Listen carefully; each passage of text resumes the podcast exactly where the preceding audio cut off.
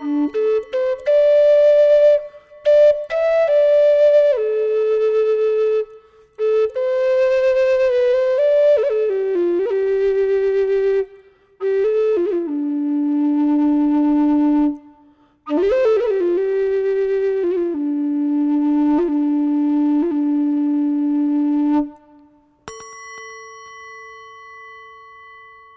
are listening to A Quiet Mind. Hello, everyone, and welcome to another Quiet Mind podcast. I know it's been quite a while since we've spoken, and on a personal note, uh, update is just moving to a brand new place and uh, starting a brand new job, and just, you know, the adjustments that that has taken and just working on getting back into a rhythm and that rhythm including being able to give you a monthly podcast harkening back to the earlier days of a quiet mind. I think at one time there were actually weekly podcasts. Um so that's my personal update. Relocated to northern california. Uh working a very exciting and interesting new job. That does take uh, quite a bit of my time. So, being able to answer the emails and to be able to actually have the time to sit down and do a podcast has been quite a challenge for me.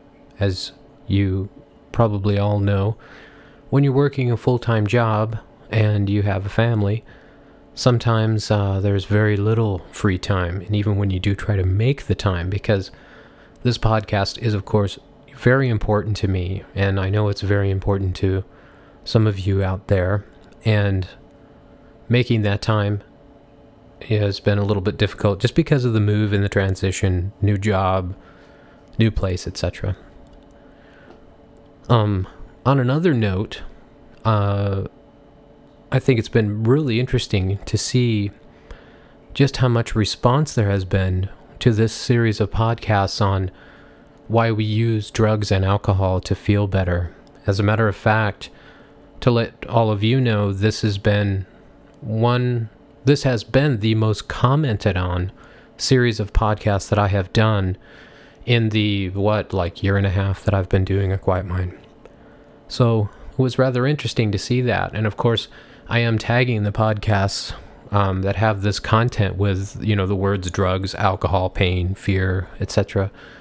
I don't know if that has something to do with it, but there has been a very positive response, and like I say, there have been many responses. There have been quite a few um, interesting emails as well, and one of them that has really, I don't know, it's been kind of echoing in my head ever since I've read it, and I'm going to just paraphrase from it, but it, it struck me and ever since I read it, it has stayed with me, and I put my attention on it because I thought, wow, this is this is really maybe one of the reasons why we keep going back to this old habit. This may be one of many reasons why. And in, eh, at any rate, the listener wrote in and said, um, you know, uh, realizes that they're working through some problems they have with drug and alcohol abuse and saying, wow, you know, I've worked on trying to quit and uh, it's really hard because, um, you know, my, my partner that I'm with and all my friends, you know, are big time drinkers. And it's kind of hard because uh, they are influencing me. And though I want to quit and I want to move on, and they are you know, they're having an influence in my life. And mentioning, I think, how, how difficult it was to um, work around that influence. And what do you do when you're trying to make a change and the people around you are not changing? You know, they're continuing to use drugs and alcohol, and maybe you've decided you'd like to move on and you're finding it impossible because the people around you are forcing you into those old habits and those old ways.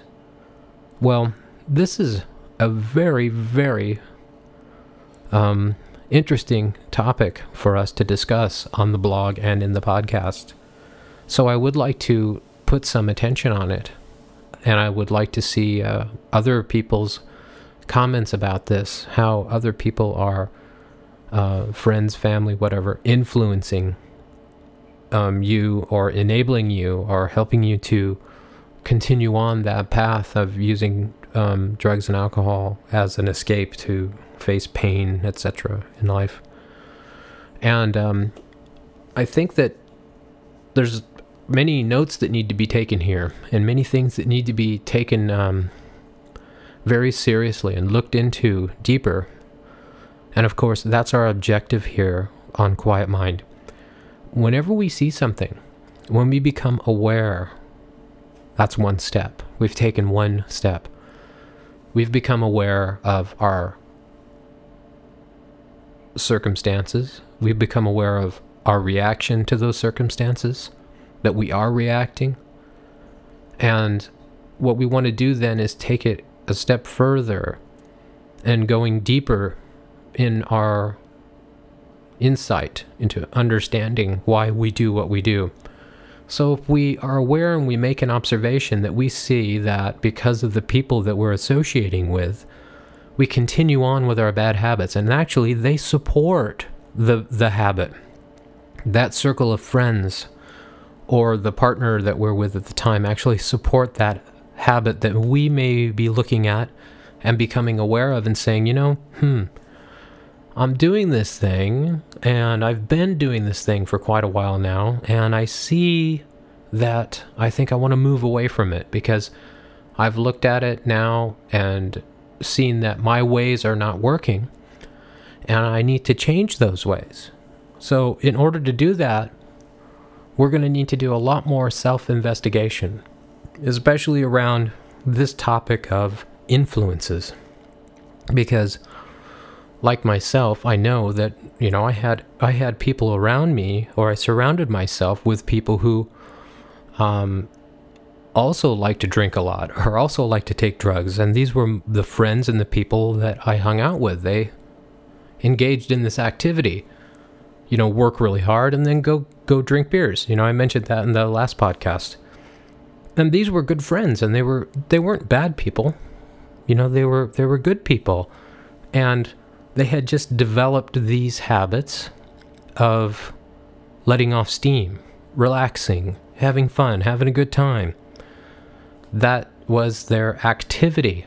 That's what they did because that's what in turn they were taught or they were shown that, you know, this is what everybody else is doing. You know, Friday, it's Friday night. You know, we're going to go out, we're going to party, we're going to get drunk, we're going to have fun. Come on. You know, let loose you know and we gotta we gotta look at that and say well why on earth do we do that? You know and then once we understand or we have you know the bell has gone off in our head and we're we're saying to ourselves well, well you know what? It's really funny. I go and i do this and i let off the steam and i have the fun with my friends and you know i get drunk and i party and i binge and then and I feel really great. But you know, then comes you know Saturday morning or Sunday morning or Monday morning or whatever morning it is, and there I'm left not only with all my pain and suffering that I had when I started out on my you know you know fun time in quotes, but now I'm also feeling crappy. I'm hungover. I feel sick.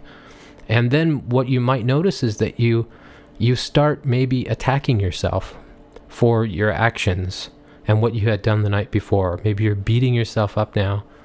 You are um, just uh, you're trying to change the habit with the old ways that don't work. So we have to notice that one of these ways that doesn't work is to blame our friends. I'm sorry to say it.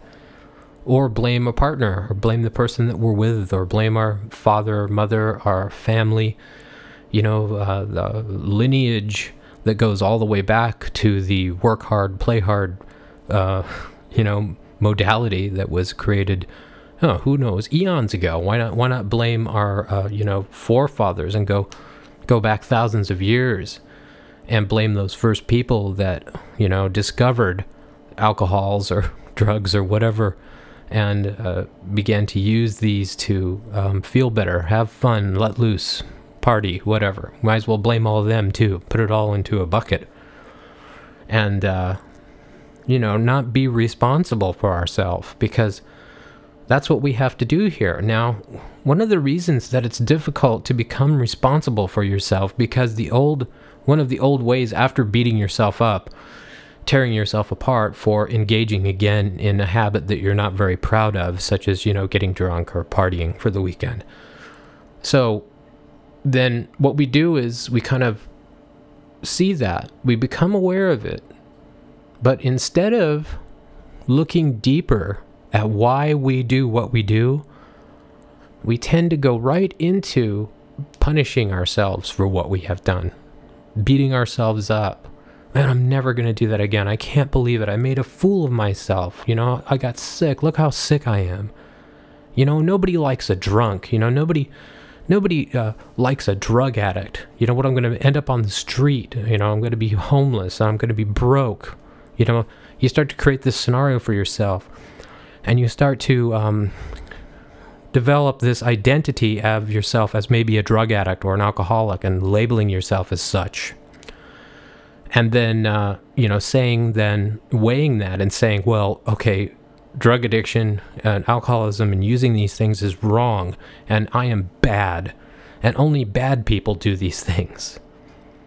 So when you make that judgment of yourself, you go into that perpetual loop of, you know, feeling the pain and suffering, trying to escape the pain and suffering through using drugs and alcohol, then binging, you know, kind of releasing some of that steam, then waking up and having that morning after syndrome, looking at yourself, making yourself wrong, labeling yourself as a drug addict and alcoholic, I'll never do that again, beating yourself up, then feeling going into the cycle then of feeling terrible because you've beaten yourself up again creating more suffering for yourself more pain. And then the cycle continues because how do you release yourself now from that cycle of you know where I feel terrible, I'm feeling pain, I'm feeling suffering, I need a release to okay, yeah, I'm going to go out and party and feel good and then I feel good get drunk, wake up the next morning, feel bad, feel worse, beat myself up, begin suffering again, and start the whole cycle over and over and over again. So, how do you stop that? Well, one of the ways is that maybe we might want to look at who we are spending our time with. Because, of course, they are not the cause of our so called habits, our addictions, or our ways of escape. It's not the people that are with us that are the cause of that. It's not our family, it's not our past, and, and not what people have done to us. We have simply kind of fallen into a habit of this is the way we are relating to our pain and our suffering in life. This is the way that we are finding our release because we do need release because we are suffering and we're in a terrible amount of pain. At any time around you, any moment, the person sitting right next to you or standing right next to you, they could be in pain and suffering that you could not even believe. Or you yourself that are listening now could be in a world of hell that you have in your mind, in your heart, in your soul, and you're suffering and you're burning in this terrible suffering. So, this is a reality, and we just need to feel some sort of relief. You know, we, we need to jump out of this frying pan that we have here, this intense heat and intense suffering and pain. So when we get drunk or when we get high, we do feel relief from that. So, and it's easy. it doesn't take a lot of effort to drink, uh, you know, five beers. It doesn't take a lot of effort to, to smoke some pot. It doesn't take a lot of effort to, you know, shoot up some heroin. These things don't take effort, though they may take effort in some cases to get them they don't take a lot of effort, you know? It's like drinking a glass of water, in other words. So, the other methods or modalities to release suffering and release pain seem like they take a lot of effort. They do take some concentration. They do take it does take a commitment to see that there's another way and turn away from the way that you're practicing now because you know it doesn't work, right? That's why you're listening here. You know that the cycle of feeling pain and suffering, releasing it through the use of drugs and alcohol, and then feeling bad, guilty about it, beating yourself up, and then getting even, having even more pain, even more sorrow, and then starting the cycle again. You know that doesn't work. It keeps going and going and going. You're repeating it, and uh, it's just not working for you. And you're tired of it. You're sick and tired of being sick and tired or being sick. So, what do we do about it? Well, okay, let's take you out of the environment. Get away from your friends and your family and these bad influences. Yeah, that, that is one way that, that may help. But take the responsibility for yourself in this stage of your awareness when you realize that there is something going on that's negative, this cycle that that uh, that you're in, this uh, perpetual motion machine of uh, suffering, release, suffering, release, etc., guilt. Um, and you're looking for you know just anything to blame it on, so you can finally point your finger and say, "Oh, aha, this is the problem. It's my friends and my family." if it wasn't for them, I, I wouldn't continue this cycle of abuse and continue to use my method of the release of my pain and my suffering. When you notice this, when you see this, when you become aware that yes, outside influences do some way in some ways contribute to how you are acting out your pain, your suffering, your sorrow and seeking your relief. Stop for a moment and look deeper because that's what we want to do. Look deeper at this. That's only one level that you're looking at. That that the level of oh, something else must be causing the problem. That's only one level. What we need to do is look deeper. Take take some responsibility. Stop the cycle of beating yourself up. Next time you go out and get drunk and get high in the morning that you wake up, and that next morning when you wake up, if you don't tear yourself apart and beat yourself up for the action that you just did that you really don't have any control over right now, you're making an amazing step in changing your life forever and how you are um, dealing with your pain and your suffering, your sorrow, and it's and the release of the so-called uh, frustrations that are associated with that. That next morning when you wake up and you're hungover and you're feeling terrible, don't beat yourself up for it this time. That's a big step. Just become aware. Okay, I, I, I did it again. and, and another thing that's very important to relate to in this moment, too, is looking deeper at how we say I. Oh, I got drunk again last night, and I am a bad person, and I'll never do that again. When we relate to ourself as the problem and the problem causer and the one going to relieve the problem, we have a real problem. We have a real problem. We no longer need to identify ourselves with our habits.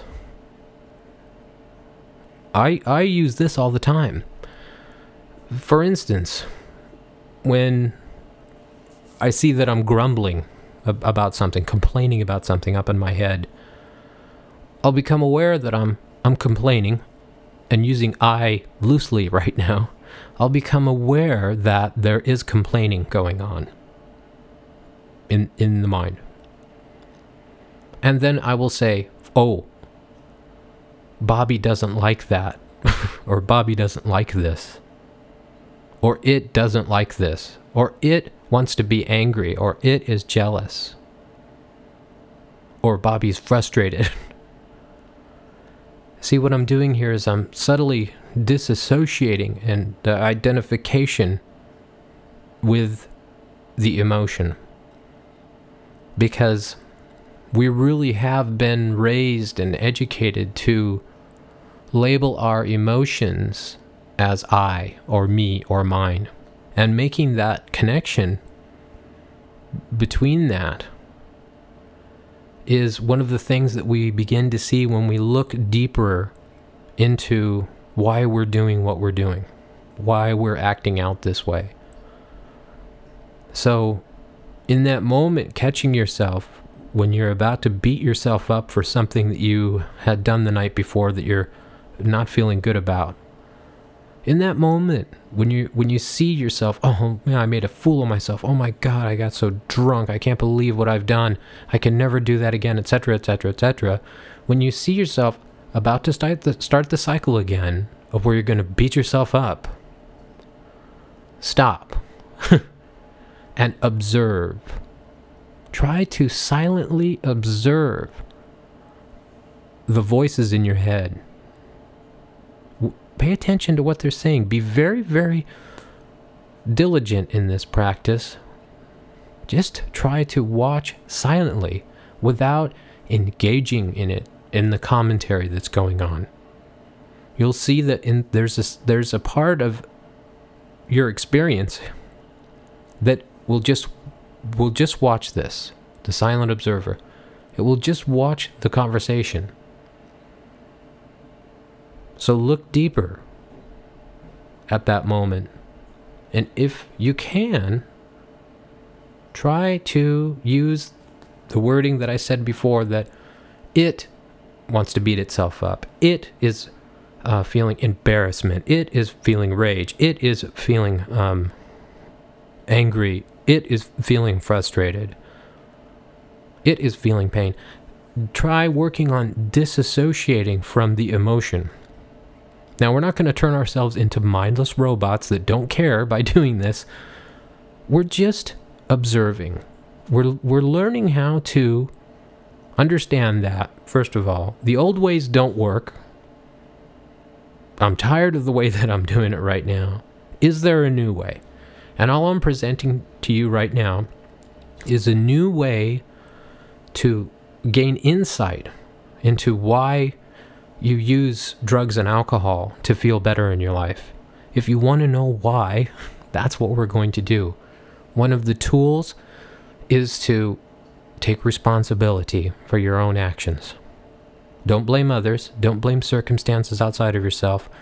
Now, I know a lot of you have had some very, very traumatic experiences, and I myself have had them too. So sometimes there seems like there's justification and, you know, well, this happened to me and it was terrible, so I get drunk so I can feel better. So what? I'll do it if I want to. Okay, if you can do that without guilt, congratulations. But in most cases, there's a lot of guilt that's associated with that, and and you're never really cleanly and fully able to just get drunk because it's justifiable and that's it. There, there's usually a lot of things that are intertwined with that. There's a lot of guilt, there's a lot of pain in you, there's a lot of loneliness, there's a lot of anguish there that comes along with that statement, you know, well, I, you know, I could drink if I want to because you know, my life has been terrible, and that's the way that I can feel good. It's the only thing that makes me feel good. Well, the next morning when you wake up and you're about to beat yourself up for doing that, just remember what we're saying about take responsibility. No one else is doing it. You're responsible here for what's going on.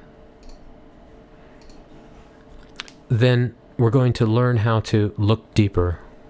We're going to learn also how to disassociate from our emotional state, our emotions, no longer letting the emotions rule us.